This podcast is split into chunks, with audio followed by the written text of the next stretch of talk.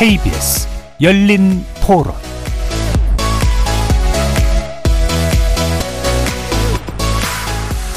여러분 안녕하십니까? 케이비에스 열린토론 한상권입니다. 키우기 힘든 사회가 좀 그런 저출생을 만드는 것이 아닐까라는 생각이 들었고, 나 살기도 힘든데 내가 누군가를 책임을 질 수 있을까라는 의문 때문에라도 회피하려고 안 낳는 것 같아요. 사십 대층은 많이 느낄 텐데 교육비가 많이 들어가는 건 분명하고요. 출산율을 높이기 위해서 출산 자체에 뭔가 비용을 지급하고 이런 부분보다는 실제적으로 비용이 들어가는 부분, 주거 부분이나 이제 그런 부분에 대해서는 복지 측면들 접근해야 되지 않을까 싶습니다. 나라에서 많은 정책을 하긴 하던데 살아보니까 우리 딸도 있지만 내가 될 수 있으면 결혼하지 말라 그러거든요. 출생률을 늘리려고만 하는 어떤 정책이나 대책이 꼭 필요하다고 생각하지 않아요. 정책으로 강압할 수는 없는 것 같고요. 스스로 나을 수 있는 그런 환경이나 분위기가 된다고 생각하면 나을 거거든요. 아 사실 이게 굉장히 지금 심각한 문제이긴 하거든요. 근데 사회 분위기라든지 점진적으로 해결이 돼야지 뭐 단발성으로 어떤 뭐 자금을 투입한다 그래서 해결이 될 것 같아 보진 않아 보입니다. 거리에서 만난 시민 여러분들의 목소리였습니다. 어떻게들 들으셨는지요? 통계청이 발표한 장래 인구 추계를 보면은요, 올해 이천이십사 년도 합계 출산율을 영 점 육팔 명으로 예상을 하고 있었습니다. 아, 지난해 영 점 칠이 명에서 더 줄어들었습니다. 인구 천만 명대의 국가에서 출산율이 영 명대인 국가는 대한민국이 유일하다고 해요. 사실상 세계 꼴찌의 출산율을 지금 몇 년째 기록하고 있는데, 세계 십 위권 내에 경제대국으로 성장을 한 대한민국의 발목을 잡는 것은 바로 저출산이다. 뭐 이런 분석도 있고요. 자, 외신과 해외 학자들은 한국의 저출산 문제가 국방력의 약화는 물론이고 국가의 소멸까지도 앞당길 수 있다. 이런 심각한 경고를 보내고 있습니다. 하지만 매년 최저치를 경신하는 출산율과 쏟아지는 저출산 대책들을 마주하면서도 당사자인 우리 사회는 그냥 무덤덤 것 같습니다. 무뎌지고 있는 모습이죠. 이천이십사 년 대한민국의 저출산 문제, 우리나라는 어떤 문제를 안고 있고 또 어떻게 대처를 해야 하는가, 오늘 네 분의 전문가를 모시고요, 함께 생각해 보도록 하겠습니다. 케이비에스 열린 토론 지금부터 시작합니다. 살아 있습니다. 토론이 살아 있습니다. 살아있는 토론, 케이비에스 열린토론. 토론은 라디오가 진짜입니다. 진짜 토론, 케이비에스 열린토론. 자, 오늘 토론 함께해 주실 네 분의 전문가 소개해드리겠습니다. 정재훈 서울여대 사회복지학과 교수 나오셨습니다. 네, 안녕하세요. 반갑습니다. 조성실 정치하는 엄마들 활동가 자리하셨고요. 반갑습니다. 네, 반갑습니다. 여성학 박사이신 허민숙 국회입법조사관 나오셨습니다. 예, 안녕하십니까? 안녕하세요. 저출산 고령위원회 상임위원이신 홍석철 서울대 경제학부 교수 나와주셨습니다. 예, 안녕하세요. 반갑습니다. 어, 샵 구칠삼공 번으로요. 어, 문자 참여하실 수 있습니다. 단문은 오십 원, 장문은 백 원의 정보 이용료가 있는데요. 케이비에스 일라디오의 모든 프로그램은 유튜브에서 함께 하실 수 있습니다. 아까 모두의 국가 소멸, 그리고 국가의 위기, 뭐 이런 것들을 보면 해외 그 언론들이 우리한테 악담하나? 뭐 이런 느낌마저 드는데요. 실제로 우리가 마주치고 있는 현실인 것 같습니다. 올해 예상 합계 출산율이 영 점 육팔 명입니다. 어, 그래도 세계적인 대도시인 서울인데 서울 시내에서 학생 수가 모자라서 초등학교가 폐교하는 일이 실제로 일어나고 있는 겁니다. 자, 그러면 이제 여러분들께서는 이런 현실을, 저출산 문제를 어떻게 그 체감하고 계시는지요? 홍 교수님부터 말씀 주시죠. 예, 저도 뭐 제 주변에서 체감하는 말씀을 좀 들어보면, 뭐 서울에서 초등학교 문을 닫는 거는 되게 뭐 저출산 시대의 상징적인 모습이긴 한데, 네. 그 남아있는 초등학교에서도 그런 저출산 문제 상당히 심각하게 보이는 것 같습니다. 저희 집 옆에 네. 천구백팔십오 년에 만들어진 초등학교가 하나 있는데요. 아. 제가 가끔씩 운동장에서 이제 아이들 모아서 행사 같은 걸 해요. 그럼 육 학년 학생들 서 있는 그거 보면 한 백 명 정도 있습니다. 근데 일 학년은 한 칠십 명 정도밖에 안 되는 거예요. 근데 한 좀 더 지나서 이천십오 년, 십육 년부터 출산율이 급격하게 떨어지고 있기 때문에 조금만 더 지나면 일 학년 학생 수가 오십 명 밑으로 떨어지겠구나라는 좀 생각이 좀 들었습니다. 근데 아이들을 좀 찾아보려고 해보면 등하교 시간 빼놓고 아이들 찾아보기 되게 어려워요. 뭐 농, 동네 놀이터에도 없고 티비를 봐도 나오지는 않습니다. 어디 가서 볼 수 있냐면 학원에 가야 돼요. 예. 그러니까 그만큼 어릴 적부터 뭔가 경쟁 사회가 시작되는 걸 경험하고 있다라는 것이죠. 저는 이 문제가 저출산 문제의 심각성뿐만 아니라 저출산 문제의 원인이 되는 그 단면을 보여주고 있다고 생각을 합니다. 그렇습니다. 예전에는 이부제로 했었죠. 아 그렇죠. 네. 저도 이부제 예. 그 세대시군요. 맞습니다. 그러다가 지금은 한 반에서 한 이십 명 남짓 또 안 되는 경우를 많이 그렇죠. 봅니다. 예. 자, 허 박사님은 어떻게 보십니까? 저는 좀 이렇게 말씀드릴게요. 이미 보도도 많이 된 건데 계모차 너무 많이 늘었다라는 아마 보도 보셨을 거예요. 그러니까 유모차를 끌고 다니는 것이 아니라 계모차. 음. 뭔가를 끌고 들어가 끌고 네. 가서 살펴보면 그 안에 다 개들이 앉아있다라는 거죠. 음. 근데 이거 산책길에 네, 네. 정말 뭐 동네 산책하거나 뭐 공원 산책하거나 이럴 때 음. 정말 그런 것 같아요. 주말에 이제 네. 사람들 굉장히 많이 모인 백화점에 갔는데 다들 옆에 누가 있냐면 다들 반려견들인 음. 거예요. 아이들이 네. 아니라. 그래서 이거 정말 이런 면에서 대단히 지금 심각하구나 뭐 이런 생각 정말 하게 일상적으로 하게 돼요. 그렇군요. 그 자리를 이제 반려견들이 네. 네. 대신하고 있군요. 어, 조성실 활동가는 어떠십니까? 네, 저는 이제 올해 열두 살, 만 나이 말고요. 기존의 한국 나이로 열두 살, 아홉 살 되는 두 아이 키우고 있는데요. 예. 이제 제가 대안교육기관 형태로 아이들을 대안적으로 기르고 있기 때문에 아. 사실 공교육 초등학교에 이제 연관은 되어 있지만 학교를 다니고 있지는 않습니다. 근데 이제 법이 체계가 바뀌어서 정기적으로 아이들의 안전이나 이런 부분을 확인하는 연락을 다행히 주고받을 수 있는 구조 속에 있어요. 네. 그런데 첫 아이를 보냈을 때는 사실 그 시스템조차 없어서 제가 오히려 학교에 연락을 해서 아이가 안전하게 잘 있는데 혹여 이런 유사한 상황에 있는 아이들이 누락됐을 경우에 이거 행정상에 뭔가 사각지대가 발생하는 게 아니냐라고 음. 지침을 찾아서 연락을 드렸거든요. 네. 근데 지금은 둘째 아이 같은 경우에 이제 이 학년에 올라가는 근데 작년만 해도 굉장히 여러 차례 전화를 받았습니다. 어, 어렵게 세 반을 꾸렸었는데 이제 두 반이고 내후년에는 사실 한 반도 꾸리기가 어려울 것으로 전망이 되기 때문에 아. 언제든지 아이를 학교로 다시 보내면 환영한다. 예산상의 문제도 있고요. 학교 운영의 문제가 있어서 네. 그래서 이런 것들을 봤을 때 실제적으로 정말 우리 사회 아이들이 줄고 있다라는 거를 실증적으로 많이 경험하게 되는 것 같습니다. 그렇군요. 학교의 위기군요. 정말. 정 교수님. 네, 근데 또 다른 측면에서 말하면 저희가 엘리베이터 안에서 애가 어, 소리를 뭐 좀 시끄러워도 할머니 할아버지들이 귀엽다 그러고, 네, 어, 뭐, 뭐 지하철에서 아이가 뛰어 뛰어도 또 예쁘게 봐주시고, 그러니까 이제 위기는 분명합니다, 말씀하신 대로. 근데 위기를 또 우리가 기회로 삼을 수 있는 사람의 가치를 우리가 또 다시 볼 수 있는. 네. 또, 또 그런 그런 면도 한번 볼 수 있지 않을까 뭐 일단 이런 생각을 해봅니다. 음, 아이들에 대해서 좀 관대해진 것 같아요. 굉장히 어. 이제 가치 귀하다는 걸 이제 느끼니까 저희가. 네네네. 네. 그 우리와는 달리 좀 일찌감치 인구 대책을 세워오고 있는 그 베트남 같은 나라에서는 그 합계 출산율이 이 점 영 이상일 시절부터 인구 대책을 서둘러서 이렇게 마련하고 있는 걸 보면서 그 조영태 교수님인가요? 그분이 이제 그런 말씀하시더군요. 어, 이들의 출산율이 떨어지지 않는 이유를 거기서 찾을 수가 있었다. 아, 어떤 점이었냐면 아이들을 아이들이 행복해 보여서였다. 뭐 이런 것들이었습니다. 여러 가지를 시사해 주시네요. 우리가 이천이 년도부터가 이제 저출산, 초저출산 국가로 접어든 그런 원년이라고들 하더군요. 아, 그리고 이천십팔 년도부터인가요? 그 한 명 미만의 출산율을 보이기 시작한 게요. 우리나라의 출산율, 지금까지의 흐름을 한번 개관해 보죠. 예, 조 선생님. 네, 통계청이 발표한 바에 의하면 이천이십사 년 출산율은 영 점 육팔 명 정도로 추계가 되고 있는데요. 이제 진행자분께서 언급해 주신 것처럼 이천이 년이 초저출산의 기준점으로 삼는 일 점 삼 명대 네. 미만으로 떨어진 해였습니다.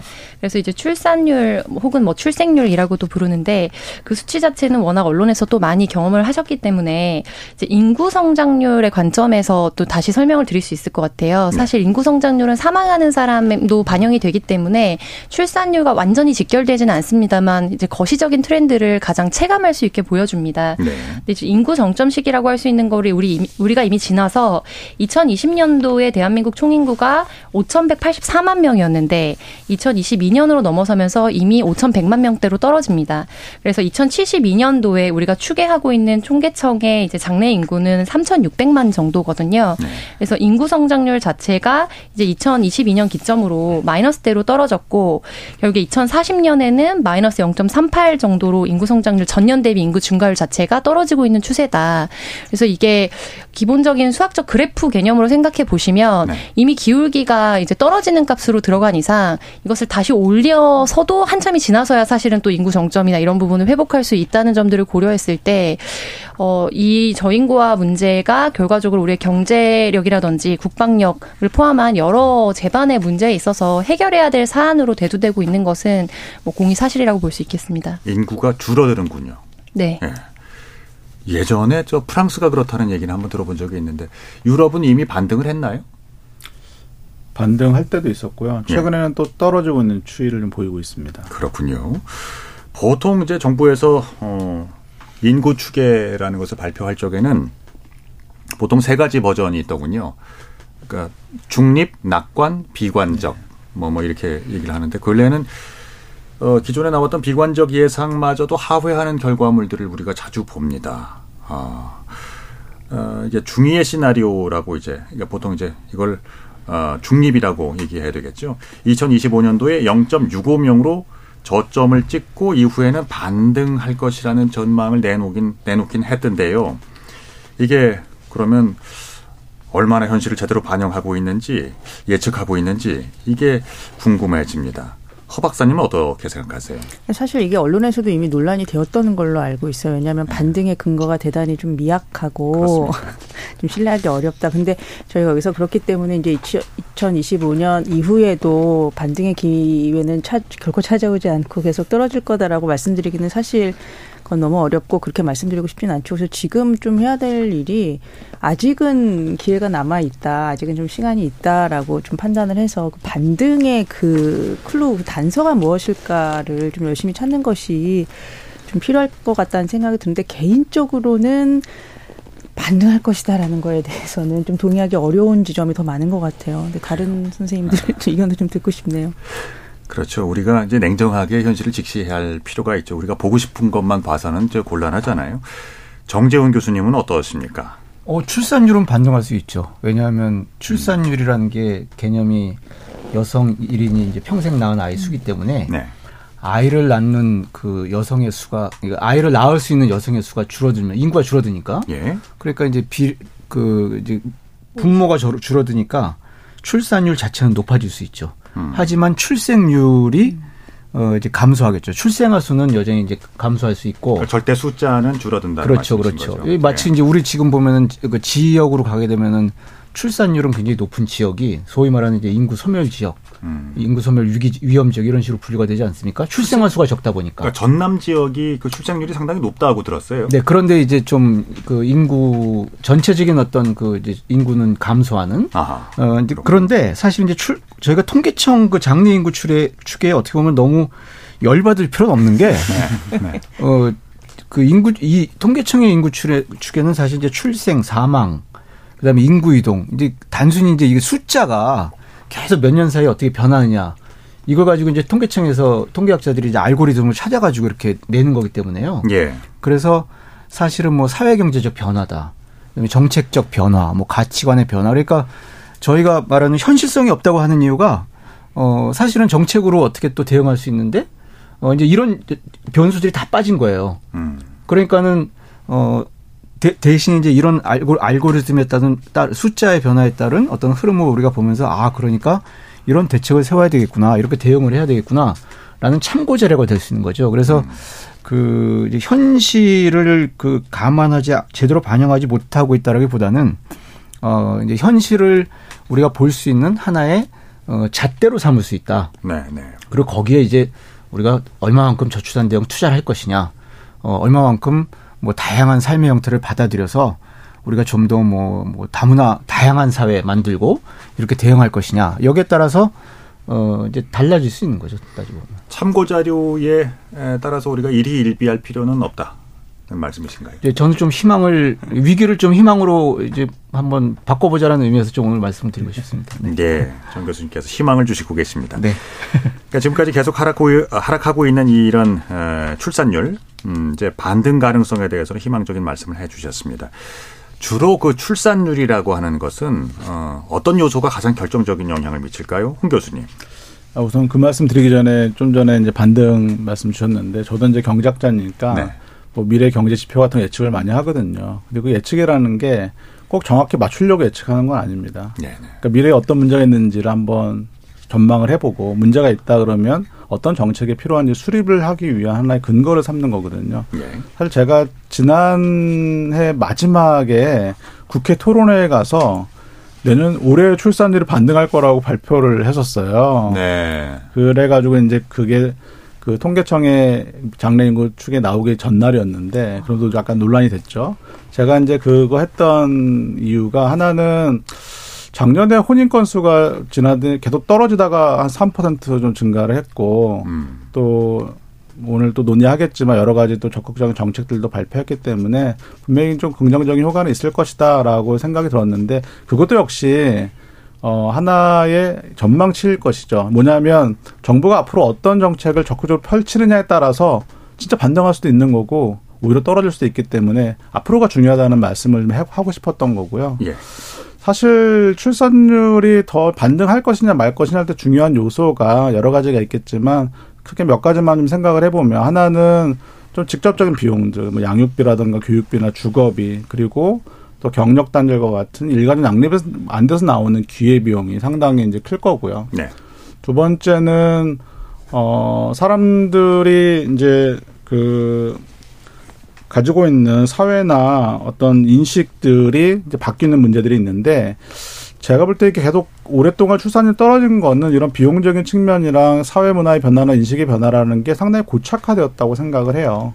이걸 반등을 시키려면 기존의 정책들은 상당히 점진적인 개선을 하는 정책들이 많았는데 지금은 고착화된 걸 깨기 위해서는 상당히 과감한 그런 도전이 좀 필요하지 않을까 그런 생각이 좀 듭니다. 그 과감한 도전이라는 게 뭘까요? 네. 아, 제 판단에는 적어도 그 뭐 다양한 뭐 비용적인 측면에서 정부 지원도 있을 거고 뭐 제도를 바꾸고 구조적인 문제를 바꾸는 것이 있을 텐데 이거를 우리가 너무 어 겁내지 말고 또 이런 문제가 있다라고 우려하는 것이 아니라 한번 해보는 거죠. 뭐. 그리고 그 해본다는 것에 대해서도 사실 많은 근거들이 있습니다. 많은 전문가들이 이런 정책이 중요하다, 이게 중요하다고 하는데 정책을 수립하는 입장에서는 여러 가지 문제점이나 우려점들 따지다 보니까 아, 못 해보는 그런 문제들이 있는 거죠. 이거를 과감하게 한번 해보는 게 네. 지금 필요하다는 것입니다. 이른바 골든타임이라는 게 우리에게 얼마나 남아있을까 뭐 그런 불안감도 좀 있고요. 조성실 활동가는 어떻게 생각하세요? 네, 전망과 관련해서 저는 정재훈 교수님의 의견에 공감을 하면서도 결과적으로는 조금 이견이 있는데요. 그러니까 말씀하신 것처럼 정부가 갖고 있는 여러 가지 전망 통계치라든지 이런 것들을 우리가 객관적 수치로서 참고 자료로 활용한다는 데에서는 굉장히 동의를 합니다. 네. 근데 이제 뭐 저출생이라는 현상 자체는 사실 우리 사회가 갖고 있는 불행한 삶의 결과 라고 저는 생각을 하거든요. 음.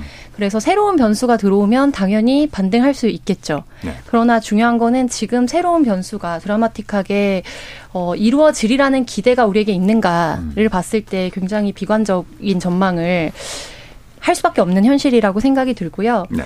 더 좀 안타깝게 생각하는 거는 사실 희망이라는 단어가 굉장히 희망으로 느껴지던 시절이 있었죠. 밀레니엄을 뭐 도입, 이렇게 들어서던 어떤 시절에는 이제 기술의 도입으로 우리가 굉장히 뭔가 또 선진국 반열에 들어서 바뀔 것이라는 희망이 있었는데 지금 특히 출생률에 많은 부분을 기여하고 있는 이십, 삼십대들이 공이 갖고 있는 어떤 공감대는 저는 어, 단언컨대 희망이라는 절망에 가깝지 않나라는 생각이 듭니다. 희망을 꿈꾸는 것 자체가 굉장히 절망적으로 느껴진다. 그래서 이제 국토 관련된 연구원들이나 공공기관들이 내는 뭐 데이터 혹은 그 이외의 공공기관에서 내는 데이터들을 보면 이제 육아를 하게 되는데 가장 걸림돌이 무엇이냐, 최우선 정책으로 무엇을 했으면 좋겠느냐라는 여론조사 등을 했을 때 이제 부동산이나 이런 문제들이 많이 나오거든요. 네네. 근데 저는 이제 그래서 일각에서는 아 예전에는 집이 없어도 다들 어렵게 시작을 했는데 음. 너무 기대치가 높다라는 비판을 하기도 합니다. 네. 물론 일정 부분 부분은 맞을 수도 있다고 생각이 들어요. 그런데 대세적인 부분에 있어서는 저는 이게 육아를 선택함에 따른 기회비용이 노후와 생존 자체의 위협으로 이어지기 때문에 사실 출산을 고려하지 않는다고 보거든요. 네. 그럼 이 생존의 문제 그리고 뭐 노동시간의 문제 나아가서 공적 돌봄의 문제 이 문제가 해결되지 않으면 동일한 교육을 받았거나 음. 상대적으로 더 자기 삶에 있어서 어, 좋은 성과를 냈던 여성들이 교육의 과정에서요. 네. 근데 일터에서 배제되거나 승진의 가능성이나 이런 지속 가능성의 위협을 경험하게 되기 때문에 이런 알고리즘 속에서는 사실 반등을 기회하는, 기대하는 것 자체가 이제 불가에 가까운 수준에 좀 이르고 있다. 그래서 그 부분에 있어서 지금 마지막 골든타임이라는 거에 대해서 또 공감을 하면서 어쩌면 골든타임의 정말 끝바지에 우리가 이제 이르렀기 때문에 굉장히 위기의식을 가지고 최우선적으로 이 문제를 해결할 수밖에 없, 해결해 나가야 된다라고 생각이 듭니다. 대한민국의 예. 그 대표적인 활동가께서 절망만 하시는 거 보니까 정말 한국이 힘든 상황이다 라는 생각이 드는데 아까 말씀하셨다시피 저희가 어 이제 근거 없는 희망이 아니라 그다음에 야 여기까지 왔는데 어 그야말로 바닥을 치는 것 같은데 어 뭐라도 해야 될 것이 아니냐. 네. 이제 이런 의미에서 저희가 좀 희망을 네네네. 찾아봐야 되겠다라는 이야기고 음. 예를 들면 저런 거죠.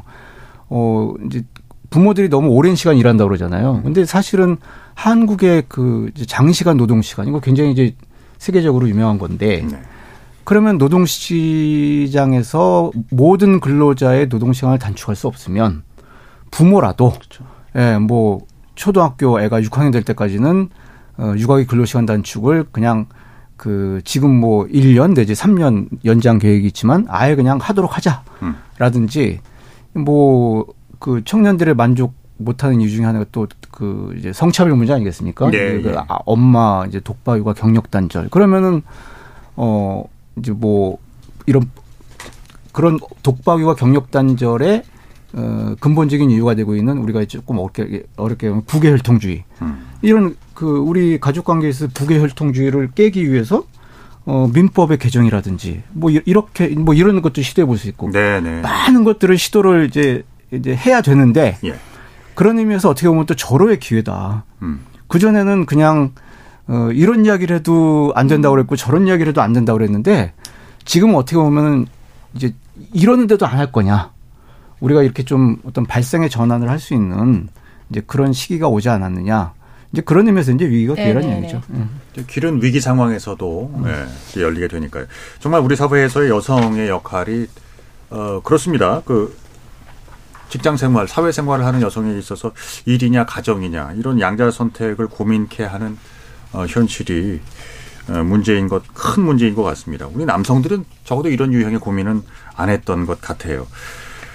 어, 이제 외신들이 뭐 항상 이제 에, 우리 요즘에 단골 메뉴로 하는 얘기가 인구 소멸 국가론 뭐 이런 얘기, 한국군의 새로운 그 적은 출산율, 저출산율이 될 것이다. 뭐 이런 경고들을 하고 있는데요. 만약에 우리가 변화를 만들어내지 못한다면 혹은 뭐 더 악화된다면 우리의 미래는 어떻게 달라질까요? 홍 교수님. 참 상상하고 싶지 않은데요. 그래도 뭐 한번 상상을 해보자면 네. 지금 학교 출산율이 영 점 칠 명대인데 뭐 영 점 육 명대까지 떨어질 수 있다고 예측하고 있는데 뭐 그 정도가 계속 유지가 된다고 하면 어 지금 재작년에 우리 출산한 수가 한 이십오만 명 작년이 아마 저희 추가해보면 이십삼만 명 정도 될 것 같거든요. 그러면 한 삼십 년 정도 지나서 한 세대가 지나면 영 점 칠 정도의 학교 출산율이면 출생아 수가 한 십만 명 정도 그리고 또 삼십 년 지나면 한 사만 명 정도 될 걸로 예상이 됩니다. 그러니까 되게 빠르, 빨리 소멸 가능성이 있는 거죠. 예. 어떤 일이 벌어질지 상당하게 상상하기가 어려운데 이쯤 되면 아마 현재 인구수는 절반 정도로. 그러니까 통계청에 추계한 거는 출산, 출산율 한 일 점 영팔 명대로 올라간다고 예측하고서는 인구를 추계하는 거거든요. 영 점 칠 명 유지하면 절반 정도로 아마 줄어들 거고, 음. 아마 인구 고령화도, 고령인구 비중도 지금 한 이십 퍼센트 정도 되는데 한 육십 퍼센트 정도 가까이 이천칠십 년쯤 되면 높아질 것 같아요. 그러니까 그게 지금 시점으로 봐서 어느 정도? 한 이천칠십 년, 육십 년 정도. 이천육십 년, 오십 년, 육십 년 정도 지나고 나면 한 그 정도 될 거라고 생각이 들고요. 예. 좀 쉽게 설명을 하면 급격하게 축소하는 노인사회가 될 것이다 라고 네. 생각이 듭니다. 그러면 그 파급력이 대단할 것 같은데 우선 경제적으로 보면 성장률은 영 퍼센트를 넘기기 어려울 것이다 라고 아. 이제 많은 기관들이 예측을 하고 있고 그럼 결국에는 이제 국민들의 삶의 질이 낮아지는 거죠. 그리고 젊은 층들이 육십 퍼센트에 달하는 노인 인구를 부양을 해야 되는 그 부담이 엄청날 겁니다.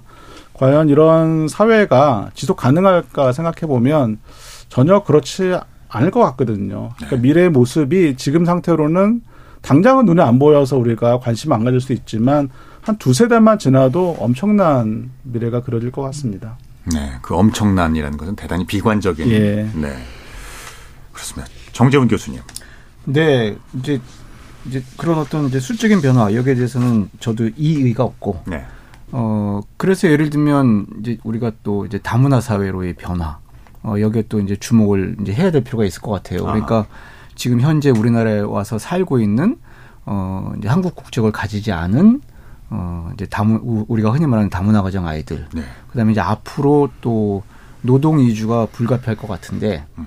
노동자가 들어오게 되면은 사실은 노동자 혼자 들어오는 게 아니라 어 이제 가족이 들어오고 아이가 들어오고 또 노동자 개인이 왔다가도 아이가 생기게 되고 네. 그래서 한국땅에서 성 태어나서 혹은 성장하고 자라고 있는 이 또 많은 아이들을 우리 아이들로 만들 수 있는 어떤 그런 어떤 그 교육 체계, 돌봄 체계 이런 것들도 생각해 봐야 될 것 같고 저희가 분명히 수적으로 어 이제 보면 이제 비관적인 건 맞는데 어 뭐 저기 이른바 이제 유명한 그 인구학자가 몇백 년 뒤에 한국이 지구상 최초로 이제 인구 소멸 국가가 될 것이다라고 하는데 몇백 년 뒤에는 런던이 될 수도 있는 거고 뭐 터미네이터 영화에도 나오지만 저희가 너무 그 숫자 가지고 네, 네. 어 소위 말해서 이제 공포 분위기를 조성할 필요는 없을 것 같아요. 이, 이 그러면 이 상황에서 우리가 어떤 길을 선택할 수 있을지 아. 에, 정말 패를 다 까놓고 그다음에 내, 내가 지금까지 가져왔던 가치관, 신념 다 버리고 어 그리고 정말 포용적인 그다음에 이제 개방적인 태도로 어 좀 우리가 논의를 어 해봐야 되지 않을까.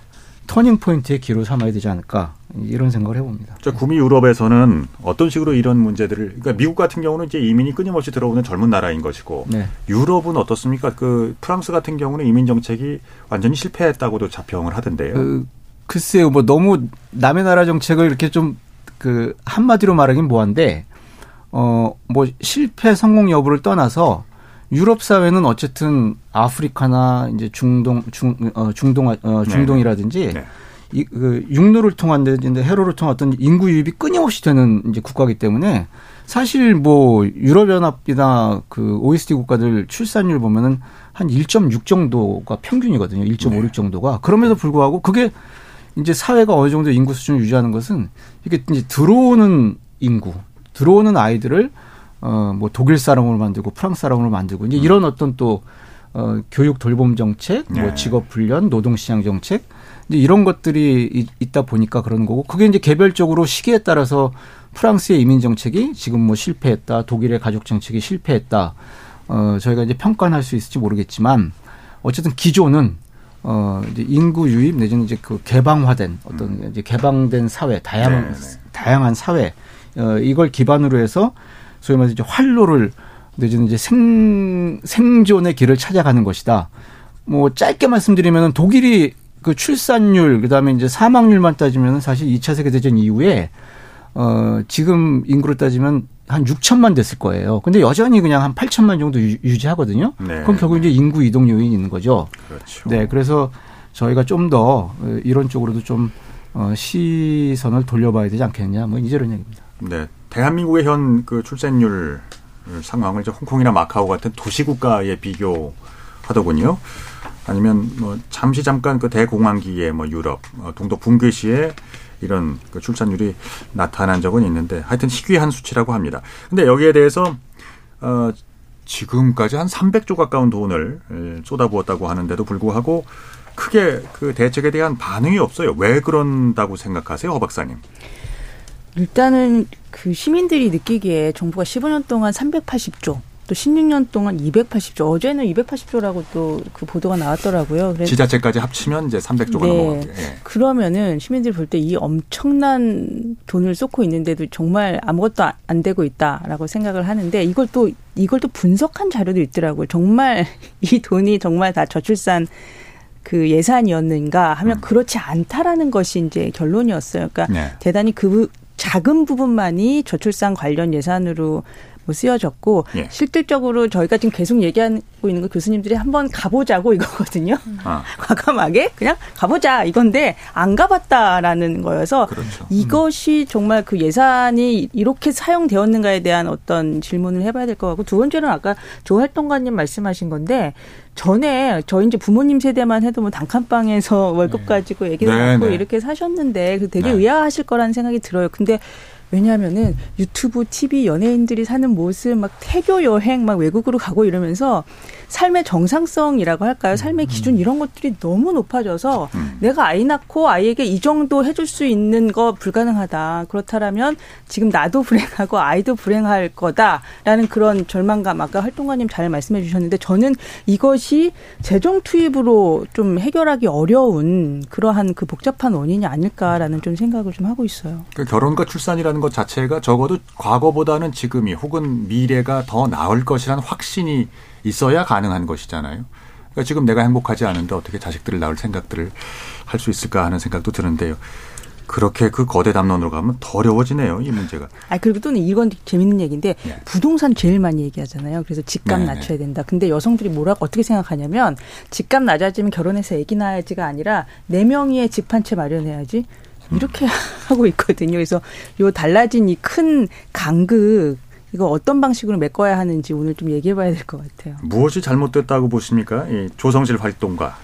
어, 지금 말씀하셨던 삼백칠십조 원 재정 관련해서는 이제 뭐 언론에서 단독 이런 기사로 이제 언론사에 수십 명이 붙어가지고 이제 자료를 검토한 것들이 나오는데 수치가 굉장히 좀 상이하고 큰 뭐 부분은 같다고 하더라고요. 그, 네. 하더라도요. 그런 것들을 많이 보셨을 텐데 제가 이천십구 년도에 국회에 있으면서 각 부처에 관련된 똑같은 질의서를 보내서 이 작업을 한번 해보려고 한 적이 있었거든요. 음. 근데 실제로 부처별로 기존의 통합도 되어 있지 않을 뿐더러 기준치가 너무 다르기 때문에 이거를 하나의 기준으로 묶어서 통계를 낸다는 것 자체가 사실 굉장히 어렵고 불가능에 가깝습니다. 아마 저출산 고령사회위원회에서도 비슷한 작업들을 계속 시도하셨을 텐데요. 네. 근데 이제 말씀하신 거에 되게 공감을 하는 게 결과적으로 그 중에는 뭐 미세먼지 관련된 것도 다 저, 저출산에 이제 붙이고 그래서 명목상 실질은 저출산과 관련되지 않았는데 지자체나 부처에서 비용이 필요하기 때문에 이거를 가져다가 쓴 비용들이 되게 많았거든요. 아. 그게 왜 가능했느냐 봤을 때 사실상 실질적 영향력이 있는 컨트롤 타워가 부족했다라고 음. 저는 생각하고 있습니다. 그 부분에서 지금 이제 대통령도 어, 직접적으로 좀 나서서 저출산에 대해서 굉장히 강 강조하고 있는 이 추세가 이게 사회적 대두가 되기, 되는 만큼 패러다임의 전환의 기회로 삼아야 된다는 정재훈 교수님의 이제 취지와 말씀에는 되게 공감을 하고요. 네. 그래서 가장 그중에서도 그런 컨트롤 타워가 있었다면 어떤 역할을 했어야 하는가라고 봤을 때 저는 공적 돌봄 체계의 마련과 노동의 개편이라고 생각을 하거든요. 네. 근데 이제 공적 돌봄 체계 관련해서는 우리가 뭐 어린이집을 막 만들고 어린이집을 보낼 수 있는 비용들을 국가적으로 지원을 했지만 사실 처음에는 환영을 하는데 실질적으로 들어가 보면 이 영유아 돌봄의 특성이 있습니다. 음. 네, 이, 이 라포가 형성된 사람, 그야말로 이제 안정감이 형성된 신뢰할 수 있는 사람에게 맡겨야 된다는 점과 네. 의사소통이 안 되기 때문에 안전사고나 이런 것들에 유의할 수 있도록 하는 그런 안전망이 반드시 확보돼야 된다는 굉장히 까다로운 특성이 있거든요. 근데 이런 부분들의 돌봄의 질을 담보할 수 있을 만한 공적 돌봄 체계가 충분히 마련되지 않았다. 그래서 지금 앞다투어서 좀 개정을 하려, 개편을 하려고 하는 여러 정책들의 방향도 뭐 비용을 지원을 하거나 혹은 뭐 기관수를 늘리거나 혹은 외국에서 어 이제 저렴한 비용으로 이제 같이 이용할 수 있는 아이 돌보미 서비스를 확대한다고 해서 사실 저는 이 문제가 해결될 거라고 보지는 않습니다. 네. 그래서 결국 공정, 공적으로 안정적으로 굴러갈 수 있는 체계가 필요하다는 점과 두 번째로는 노동시장에서 노동시간 단축이 필요하고 안 되면은 양육자라도 먼저 줄이자라는 그 방향성에는 되게 동의를 합니다만 네. 이제 교수님도 아마 그 부분도 충분히 알고 계시지만 말씀하셨을 텐데 우리가 워낙 이제 회사에 있는 인구, 그 인원에 비해서 주어지는 업무의 양이 상대적으로 많다 보니까 음. 한두 명의 공백이 생겼을 때 그거를 다른 사람들이 떠안는 구조가 되거든요. 예, 예. 그러다 보면은 육아기에 휴가를 쓰거나 단축 시간을 쓰게 되는 인력들이 이른바 민폐 인력으로 전락하기가 쉽습니다. 그래서 이런 부분들에 있어서 전반적으로 노동시장의 문제가 개편되지 않으면 사실상 우리가 지금 얘기하고 있는 이 위기 진단 자체가 이제 더 큰 위기로 음. 이렇게 이루어, 이렇게 진행이 될 수밖에 없는 좀 상황 속에 놓여 있다 이렇게 판단하고 있습니다. 예, 네 분께서 지금까지 그 해주신 말씀 속에 어떤 그 최저 출산율의 원인들은 나옵니다. 가치관의 변화, 부동산, 그리고 남녀의 성 역할, 그리고 육아 비용, 그리고 예산 집행에서도 큰 문제가 분명히 구멍이 있었네요. 어, 정부가 지난 이십일 년에 사 차 저출산 고령사회 기본 계획이라는 것을 내놓았습니다.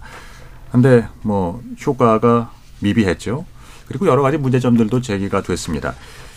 이 사 차 저출산 계획 여기에 대한 어떤 그 내용상 부족한 점들은 뭐가 있었을까요, 허 박사님?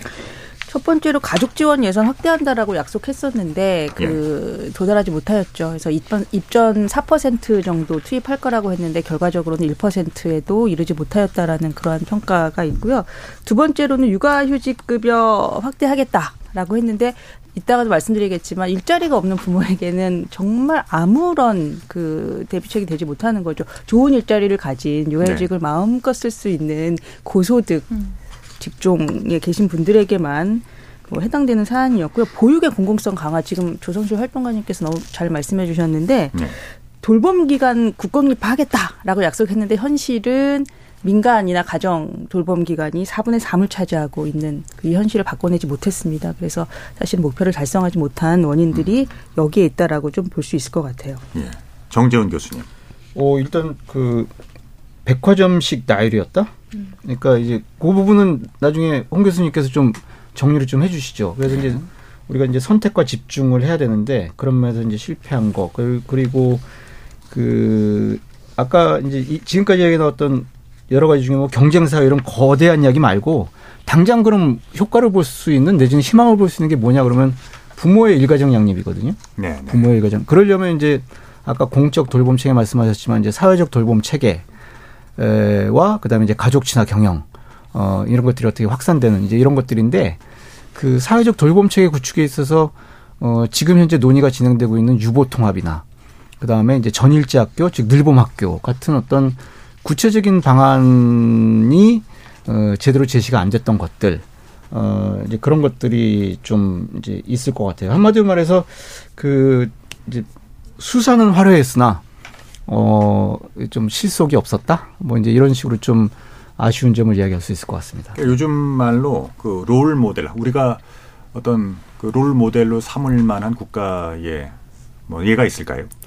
저는 개인적으로 독일이 그 이제 출산율이 상당히 그 이게 저출산 대응에 있어서 다른 국가보다 느리고 낮았 그 이제 적절하지 않았다가 어 이제 소위 말하는 함께 이제 남 엄마와 부모 엄마와 아빠가 함께 돌보는 어떤 그 돌봄 체계 그 가족 친화 경영이라든지 네. 그다음에 어 이제 사회적 돌봄 체계 같은 경우에도 굉장히 좀 늦게 확대가 된 사, 사례가 있는데 뭐 유치원이라든지 전일제 학교 도입이 좀 늦었죠. 네, 네. 예, 늦었는데 어, 결과적으로 이제 그런 이제 그 부모가 함께라고 함께 돌보는 어떤 이제 그 이제 가족 정책의 변화, 그 다음에 그런 이제 사회적 돌봄 체계의 확대 이런 것들이 어쨌든 이제 소홀히 했다가 조금 어, 뒤늦게 발동을 걸면 어, 시동을 걸면서 변화한 사례들이 이제 있거든요. 그래서 네. 그런 점에 좀 주목할.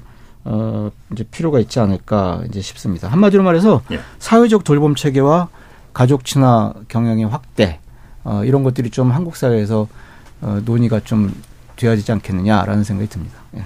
그 계략적으로 독일 인구의 한 이십 퍼센트 정도를 이민자가 차지한다는 통계가 있긴 하더군요. 네, 그러니까 그렇죠. 네. 이민과 그리고 사회적인 합의를 통한 일과 가정의 양립 같은 것들 예로 드셨는데요. 이제 조만간 저출산고령사회위원회에서 그 수정 계획을 어, 발표할 예정으로 있습니다. 사 차 저출산고령사회 기본계획 재구조화. 홍 교수님, 현재까지 논의된 내용 그리고 대책들 어, 어떤 것들이 있습니까? 예, 오늘 아주 좋은 말씀들 많이 해주셨죠. 정말로 저출산 문제 해결을 위해서 필요한 것들이 무엇인가에 대해서 다양하게 이제 말씀을 주셨는데, 이 재구조화라고 하는 것은 그런 정말로 중요한 정책에 집중을 하겠다는 것입니다. 네. 그럼 대표적으로 지금 말씀하신 것이 아이 돌봄, 양육에 필요한 서비스 지원, 그리고 일가족 양립을 위한 시간 지원, 그 양육비 부담을 완화하기 위한 비용 지원. 이게 전통적으로 우리가 가장 가져가야 될 아주 핵심적인 이제 어떤 과제들이고요. 그리고 최근에 여러 가지 현상이 나타나는 게 난임이라던가 그런 산모나 아이에 대한 건강 이런 것도 매우 중요한 영역이죠. 그래서 재구조화의 가장 핵심적인 거는 이런 핵심적인 과제들은 사업 단위로 좀 관리하고 우리가 집중을 하자.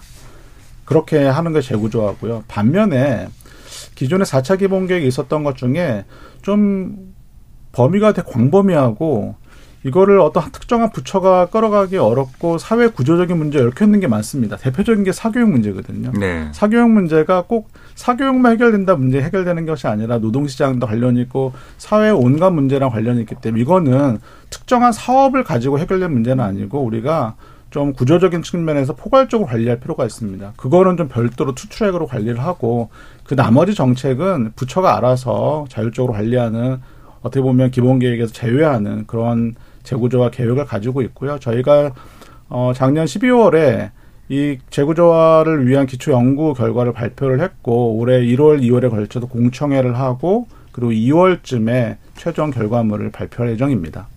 네, 모쪼록 좀 어, 좋은 처방이, 우리 사회를 위한 좋은 처방들이 나올 수 있는 기회가 됐으면 좋겠습니다. 케이비에스 열린 토론, 우리 사회가 현재 당면해 있는 저출산의 현실, 그 원인과 그 실태 과연 어떠한가 함께 말씀을 나눠봤습니다. 지금 시각은 여덟 시 일 분 삼십 초 지나고 있는데요.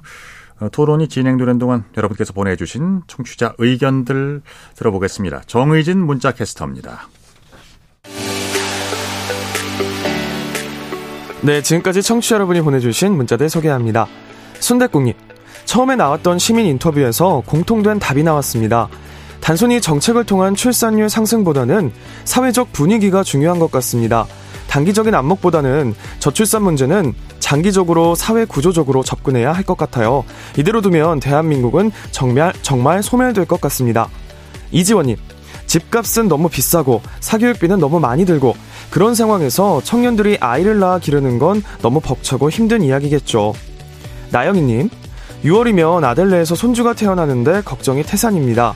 지금 외손주 둘을 키우는데도 돈이 너무 많이 들어서 외벌이 수입으론 생활비도 모자라더라고요. 올해 태어나는 손주는 누가 돌보고 어떻게 키워야 할지 걱정입니다. 타니파파님, 우리 사회에 산적한 그 어떤 과제보다 저출생 문제가 심각해 보입니다. 정치권을 비롯해 온 사회가 시급히 고민하고 대책을 마련해야 합니다. 지속 가능하지 않은 미래에서 어떤 희망을 찾을 수 있습니까?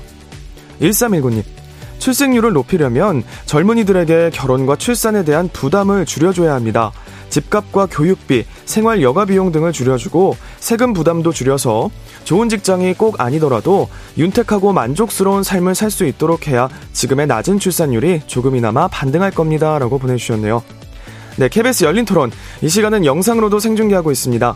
유튜브에 들어가셔서 케이비에스 일라디오 또는 케이비에스 열린 토론을 검색하시면 지금 바로 토론하는 모습 보실 수 있습니다. 방송을 듣고 계신 여러분이 시민논객입니다. 계속해서 청취자 여러분들의 날카로운 시선과 의견 보내주세요. 지금까지 문자캐스터 정의진이었습니다.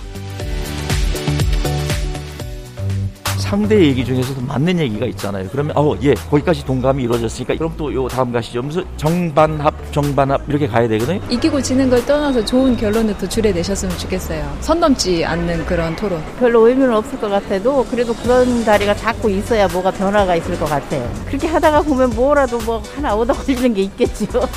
시민논객 여러분을 기다립니다. 평일 저녁 일곱 시 이십 분 케이비에스 열린 토론.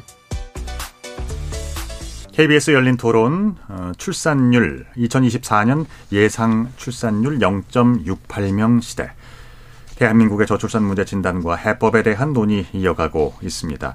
조성실 정치하는 엄마들 활동가, 허민숙 국회입법조사관, 홍석철 서울대 경제학부 교수, 정재훈 서울여대 사회복지학과 교수 네 분과 함께하고 있습니다. 아까 나영희 님이 보내주신 메시지였습니다. 유월이면 아들네 손주가 태어나는데 걱정이 태산입니다. 지금 외손주들 둘을 키우는데도 돈이 너무 많이 들어서 외벌이 수입으론 생활비도 모자랍니다. 올해 태어나는 손주는 누가 돌보고 어떻게 키워야 할지 걱정입니다. 피부로 느끼는 그 우리 국민들의 가장 그 진솔한 말씀이실 것 같아요. 어떻게 음, 조성실 운동가께서는 어, 그 친정 어머니 찬스 쓰셨어요? 아, 저는 제가 일을 그만두고 프리랜서로 일하면서 제가 아이를 키웠고요. 이제 방송 들어오기 전에 교수님하고도 잠깐 이야기를 나눴는데 제가 이제 또래보다 일찍 결혼을 했고 서른 살에 아이 둘을 나, 다 낳았거든요. 그래서 네. 지금 좀 상대적으로 또래보다 아이들이 나이가 많습니다. 근데 이제 어떻게 그렇게 아이를 길러왔지라고 이제 회고를 해봤을 때 그거를 지금 와서 하면 훨씬 더 어려웠을 것 같다. 왜냐하면 시기적인 부분들이 있고요. 그리고 두 번째로는 이제 공동체 자원, 사회적 자원이 사실 있었기 때문에 아이를 둘을 낳으면서도 사회생활을 할 수 있었다. 뭐 이른바 친정엄마 찬스라는 표현을 많이 쓰는데 네. 부모님, 양가 부모님의 시간적 조력을 받지 않으면서요. 근데 그게 뭐냐면 저는 이제 지역에서 같이 공동체 형태로 공동 육아를 했고 음. 그 팀과 함께 이제 이렇게 품앗이로 사실 육아를 하고 있어서 오늘도 지금 다른 집에서 아이를 봐주고 계셔서 제가 여기 저녁 방송을 온 거거든요. 네. 근데 이제 이거를 개인차가 너무 큰 거기 때문에 이런 부분을 어떻게 지역사회와 그다음에 구조적으로 만들어줄 수 있을 것인가의 문제가 굉장히 이 수치나 이런 데서 잘 잡히지 않는 거지만 히든 니즈라고 해야 되죠. 사실 사람들 속에 있는 굉장히 좀 강력하면서도 분명한 니즈라는 것을 정책을 이제 입안할 때 놓치지 않아야 된다는 생각을 많이 하고요. 그리고 노동시간 관련해서 특히 아까 뭐 노동시간의 절대량에 대해서 말씀을 드렸는데 우리가 지난 뭐 십여 년, 길게는 이십여 년 동안 저, 저출생과 관련된 여러 가지 정책을 입안하면서 이제 새로운 시도들을 많이 하기는 했습니다. 아예 없지는 않았고요. 뭐 예를 들면 아빠 육아휴직을 뭐 늘린다든지 육아휴직 대체율, 소득 대체율을 늘린다든지 이런 부분들을 했었는데 앞서 허조사관님께서 말씀해 주신 것처럼 그게 일부 안정적인 직업이나 고소득 직종 혹은 또 사회적 지위를 가진 사람들이 누릴 수 있는 경우가 많았거든요. 네. 그래서 이제 그런 부분에 있어서 중소기업이나 프리랜서 등등 이 사회적 격차를 누리지 않고 있는 제도를 어떻게 마련하게 할 것인가의 문제도 굉장히 중요하다고 생각합니다. 예, 정부가 이제 골든타임을 향후 십 년으로 보고 있더군요. 그래서 이제 십 년 내에 뭔가 성과를 봐야 한다. 적극적으로 나서고 있습니다. 당장 올해부터 정부와 지자체에서 내놓은 대책들 가운데 눈에 띄는 대책들 어떤 게 있었습니까? 홍석철 교수님. 뭐 몇 가지만 좀 말씀을 드리면 어, 우선은 일가족 양립 관련해서는 육아휴직 육 플러스 육 특례 제도를 일월부터 시행을 합니다. 네. 그래서 생후 십팔 개월 내에 부부가 모두 육 개월 이상의 육아휴직을 쓰게 되면 육아휴직 급여도 이제 상당히 많이 올려주고 그리고 휴직 기간도 육 개월 연장해주는 정책입니다. 이 정책이 상당히 중요한 이유가 이천이십이 년도에 그 전 모델인 삼 플러스 삼 특례 제도를 했었어요. 그 삼 개월씩 쓰게 되면 급여를 올려주고 휴직기간 연장해 주는데 그리고 나서 이천이십이 년도에 육아휴직 통계를 보면 남성의 육아휴직자 수가 역대 최대로 증가를 아, 했습니다. 그러니까 네. 맞돌봄에 상당한 기여를 했고요. 그래서 이번에 육 플러스 육 특례 제도가 시작이 되면 아마 더 큰 효과가 있지 않을까라고 생각이 들고요. 예. 또 다른 정책은 이제 주거지원 정책인데 작년에 이제 주거지원 관련해서 다양한 정책들을 이제 발표를 했는데 그 중에 하나가 신생아 대출 특례 제도입니다. 일월부터 시행이 되고, 어, 이제 아이 태어나서 이 년 내에 주택을 구입하기 위해 대출을 이제 오억까지 해주는데 아주 저립니다. 일 퍼센트대 금리로 대출해주는 정책이고 상당히 좀 호응도 있고 관심을 많이 가지고 있습니다. 마지막으로는 이제 부모급여 같은 경우에 어, 작년부터 시행이 됐고, 이제 올해는 이제 영세의 경우는 칠십만 원에서 백만 원으로, 일세의 경우는 이제 삼십오만 원에서 오십만 원으로 올리면서 양육비 부담을 완화해주는 정책도 대표적인 정책이라고 볼 수 있습니다. 예, 정 교수님. 홍 교수님께서 말씀하신 그게 굉장히 어떻게 보면 시사점이 큰데 일단은 아빠도 함께 키워야 된다. 음. 삼 플러스 삼에서 시작이 되면 육 플러스 육 그런 메시지 전달이 의미가 있는 것 같고 그 다음에 그 뭐 신생아 중심 대출 같은 경우 이제 사실은 한국 사회가 굉장히 그 법률론 중심주의, 그 전형적인 어떤 정상가족 그 네, 네. 이데올로기에 강한 사례인데 이게 사실은 이제 요, 요 최근의 정책 그 기조 변화가 아이 중심 지원으로 바뀌고 있거든요. 그래서 이제 이런 면에서 굉장히 어 사실은 그 숨어 있는 메시지가 있다. 음. 아빠가 키워야 된다. 아빠가 함께 키워야 된다. 그다음에 예. 아이 중심 지원을 해야 된다. 어라는 게 있을 수가 있고 그다음에 구체적으로 지금 그 유보 통합과 늘봄 학교다 해 가지고 아이가 태어나서 어 이제 지금 어린이집 유치원으로 이렇게 분리되어 있는 그 소위 말해서 영유아기 사회적 돌봄 체계를 어 좀 합쳐서 어 이제 격차 없는 내지는 어떤 아이라도 놓치지 않고 어, 한국 사회가 한번 길러보겠다. 어, 라는 어떤 그, 이제, 유보통합. 그 다음에 이제, 초등학교 가면은 또 더 격차가 벌어지죠, 사실은. 네. 그 다음에 또, 엄마들, 특히 엄마들의, 부모라고 하기에는 지금 엄마들이잖아요, 사실. 그렇죠. 그, 초등 돌봄 절벽. 예. 예. 그래서 이제, 이런 부모, 내지는 이제 엄마가 경험하게 되는 경력단절의 상황들이, 어, 늘봄학교를 통해서 이제 해소가 된다든지, 또 중요한 건 어쨌든 이제, 이 교육격차, 해소. 어, 이런 것들이 좀 가시적인 어, 대책으로 나와 어, 볼 수 있을 것 같고 향후 십 년 동안 사실은 저는 개인적으로 어, 유보 통합하고 늘봄 학교만 제대로 정착이 돼도 어, 그래도 한국 사회의 많은 부모들이 좀 희망을 가질 수 있지 않겠는가 네. 어, 라는 이제 그런 생각을 해봅니다. 그러니까 주거 문제, 부모 급여, 육아휴직 같은 어, 뭐 이런 다양한 분야에서의 대책들. 어, 허 박사님. 네. 그러니까 이런 것들이 제대로 맥을 좀 짚고 있다고 보세요?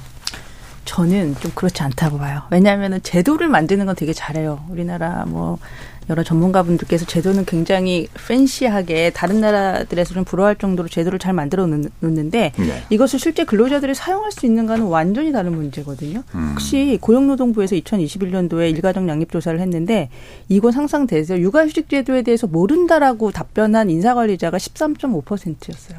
아마 나가서 많은 분들에게 인터뷰하면 내가 제도 안 써봤지만 제도는 안다라고 얘기하거든요. 아까 가족돌봄 그 근로 육아기 근로시간 단축제도 써야 된다고 했는데 모른다라는 답변이 삼십이 점 삼 퍼센트였어요.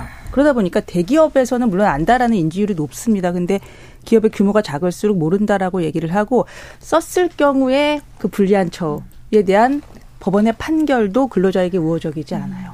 이런 환경에서 근로자가 음. 이거 다 모든 걸 걸고 아이를 돌보기 위해서 쓰겠다라고 결단하기 쉽지 않거든요. 예, 예, 예를 들자면 예. 남영엽 사건 같은 거에서도 근로자가 소송을 했다가 오히려 소송비를 다 되물어줘야 되는 패소하고. 남양유업 말씀하신 거? 사건에서. 아, 네네네. 근데 이런 식으로 기업이 꼼수를 써요. 왜냐하면 생활상의 불이익이 있었느냐로 판단을 하는데 급여를 그대로 다 주고 불리한 처우를 하면 생활상의 불이익이 없었다라고 판단하게 되거든요. 근데 외국과 같은 경우 이런 경우에 징벌적 손해배상까지 다 나와요. 그래서 아하. 이런 것들이 같이 궤를 맞추지 않으면 멋진 제도들이 효과를 발휘하기 어렵다.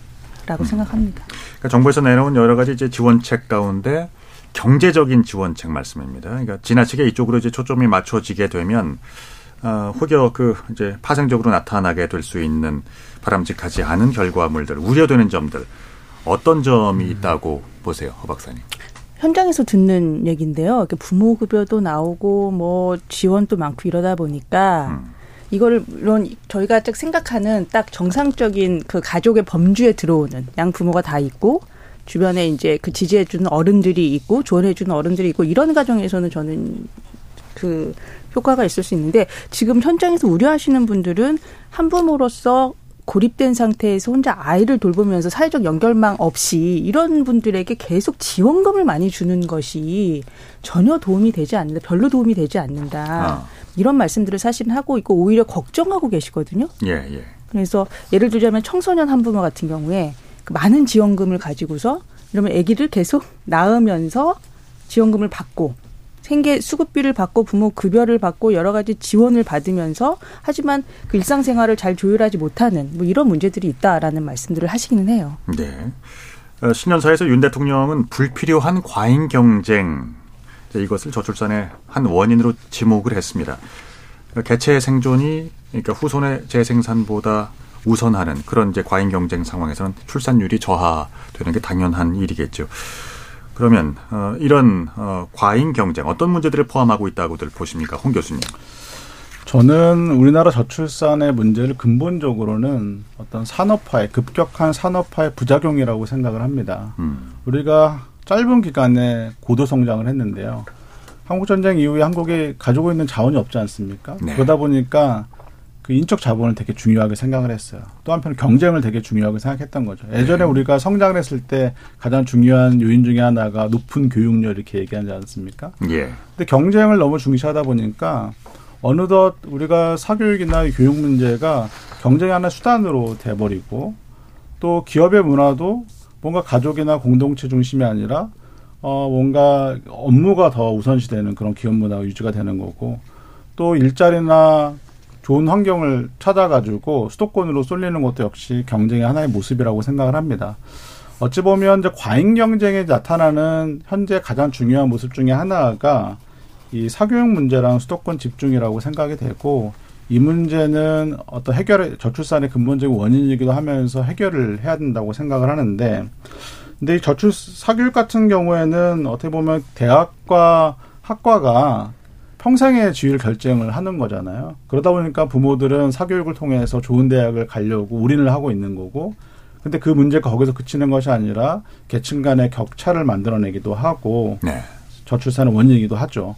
뭐, 그, 수도권 집중의 문제 같은 경우도 보면 수도권을 집중하게 되다 보니까 집값도 올라가게 되고 음. 그 수도권이 결혼과 출산에 적절치 못하는 그런 환경이 만들어지는 반면에 지역의 경우는 지역 소멸로 인해 가지고 거기는 교육이나 돌봄이나 의료나 이런 환경이 점점 좀 무너지다 보니까 역시 결혼과 출산이 적절치 않은 환경이 만들어지는 그런 부작용이 생겨난다고 봅니다. 그러니까 그런 그 연장선상에서 지방 균형 발전에 대한 이야기가 이어졌다고 보시는 거군요. 예. 그런데 이제 지자체와 정부에서 결혼이며 출산 장려 정책을 이제 내놓습니다. 어, 근데 초다이 출산은 뭐 거기까지는 이제 결과물들을 보는 경우가 꽤 있죠. 근데 이게 둘째, 셋째 출산으로 이어지고 있는 모습들을 그렇게 쉽게 볼 수가 없습니다. 이건 이유는 무엇이고 어떤 처방이 필요할까요? 조성실 활동가 어떻게 생각하십니까? 네, 이와 관련해서 앞서 이제 허민숙 조사관님께서 사실 뭐 이미 잘 짚어주셨다고 생각을 하는데요. 예. 실제로 인구보건복지협회가 일일 임산부와 일반인 각각 천 명씩을 대상으로 진행한 조사가 있었습니다. 이천이십삼 년 임산부 배려 인식 및 실천 수준 조사 결과라는 건데요. 네. 여기에 보면 취업 경험이 있는 임산부의 사십삼 점 구 퍼센트가 직장에서 임신 기간에 부정적 경험을 했는데 그게 직장 상사 및 동료의 눈치였다. 음. 그래서 지금 우리가 많은 제도들이 사실 명실상부하게 마련이 되어 있지만 네. 첫 번째 집행력의 문제. 그래서 지자체와 정부 기관이 어떻게 집행력을 높일 것인가의 실효성 의 문제가 있고요. 두 번째로는 문화적으로 조직 문화를 정말 도전 조직 문화에 도전하면서 사실은 이것을 써야 하는 그런 용기를 감수해야 되거든요. 네. 근데 이제 이런 부분들이 사실은 한 명은 그래도 어떻게 낳았지만 두 명, 세 명을 낳기에는 사실 위험을 감수하기 어렵다라는 판단을 한 결과가 아닐까라고 판단됩니다. 네, 허 박사님 어떠세요? 현금 보상 정책의 어떤 한계. 라고 판단할 수 있을 것 같아요. 이거는 이미 다른 국가에서도 현금을 줄 경우에는 첫째 출산에는 효과를 발휘할 수 있지만 예. 지속성을 갖지 못한다. 이거는 뭐냐면은 사회 구조 자체가 일가족 양립이 가능한 성평등 사회여야만이 지속 가능성을 갖는다라는 건데 아까 좀 모델로 삼을 만한 국가 그러면 저는 이제 스웨덴 떠올랐는데요. 여성 경제활동 참가율 팔십이 점 이 퍼센트고요. 그리고 아기들 일 점 칠 명 낳고 있고요. 그러면서 성평등 국가. 이고 행복지수가 높은 국가인 음. 거죠. 그래서 이런 시스템을 마련하는데 지금 집중하기보다는 지금 당장 막 너무 급하고 빨리 가봐야 되니까 현금을 주, 주는 것 그게 가장 좀 쉽기도 하고 홍보 효과도 가장 높기 때문에 이런 정책을 하고 있는데 이것이 둘째 셋째를 낳는 데에는 그 어떤 위력을 발휘하지 못한다. 저는 좀 이렇게 판단하고 있습니다. 네. 한국 사회가 가진 구조적인 문제 가운데 어, 이제 일과 가정의 양립, 이거 참 어려운 문제인 것 같습니다. 아직까지는 우리 사회에는 그런 것 같네요. 그러니까 제도적인 한계도 있다고 보고요. 여기에 대해서는 그 네 분 말씀을 다 들어야 하나요? 일단 저 허민숙 조사관은 그 어떤 문제들이 나타나고 있다고 보십니까? 저는 이제 여성들이 여전히 선택하고 있다라는 거에서 이제 피터슨 경제연구소에서 보고서를 발간하면서 이거 한국 사회 네. 너무 간단하게 진단했거든요. 한국 사회 굉장히 그 발전한 국가지만 일생활 균형 그 일가정 양립 되지 않는 국가다라고 정확하게 진단했어요. 근데 저희가 이거 알고 있으면서 어떻게 생각하면은 조금 정책들이 변죽만 울린다. 성평등이라는 굉장히 중요한 가치 를 가장 최우선적으로 삼고 그렇게 나아가야 되는데, 그런 점에 있어서의 어떤 굉장히 혁신적인 지금까지와는 하는 다른 이런 것들에 대한 대안은 조금 미비했다라는 좀 생각이 들고, 문제는 또 중요한 문제는 이러다 보니까 여성들이 가정 꾸리기보다는 나의 커리어를 지속하는 거에 집중하게 돼요. 음. 또는 예. 가정을 꾸리는 여성들의 잠재력이 다 소멸되는, 이거는 국가 경쟁력하고도 긴밀하게 관련이 그렇죠. 있거든요. 그래서 예. 저는 이거 원칙이 무엇이냐, 애를 많이 많이 낳는 것이냐, 아니면은 결국 시스템을 바꿔서 지속 가능한 사회를 만들 것이냐라고 했을 때, 후자가 원칙을 제대로 세우는 거, 성평등 사회의 원칙을 제대로 세우는 거, 이거에 조금 더 큰 방점을 찍어야 된다라고 생각합니다. 간단하게 어떤 대안이 필요하다고 생각하세요? 가장 유명한, 우리나라가 또 유명한 게 세계적으로 뭐냐면은 여성들이 일하기 가장 나쁜 국가에서 네. 그 조사를 시작한 이래로 계속 일 위를 차지하고 있어요. 음. 성별 임금 격차 굉장히 심각한 것이고, 그 기업 내의 그 이사진, 고위직에서도 여성들 찾아보기 힘들다. 이런 것들에 대해서는 그냥 여성들이 노력을 하지 않아서 네. 그런 것이다라고 그냥 칩을 하고, 어떤 시스템 때문에 이런 일이 일어나는 건가에 대해서는 조금 덜 고민하는 거 아닌가, 이걸 좀 걱정하고 있죠. 알겠습니다.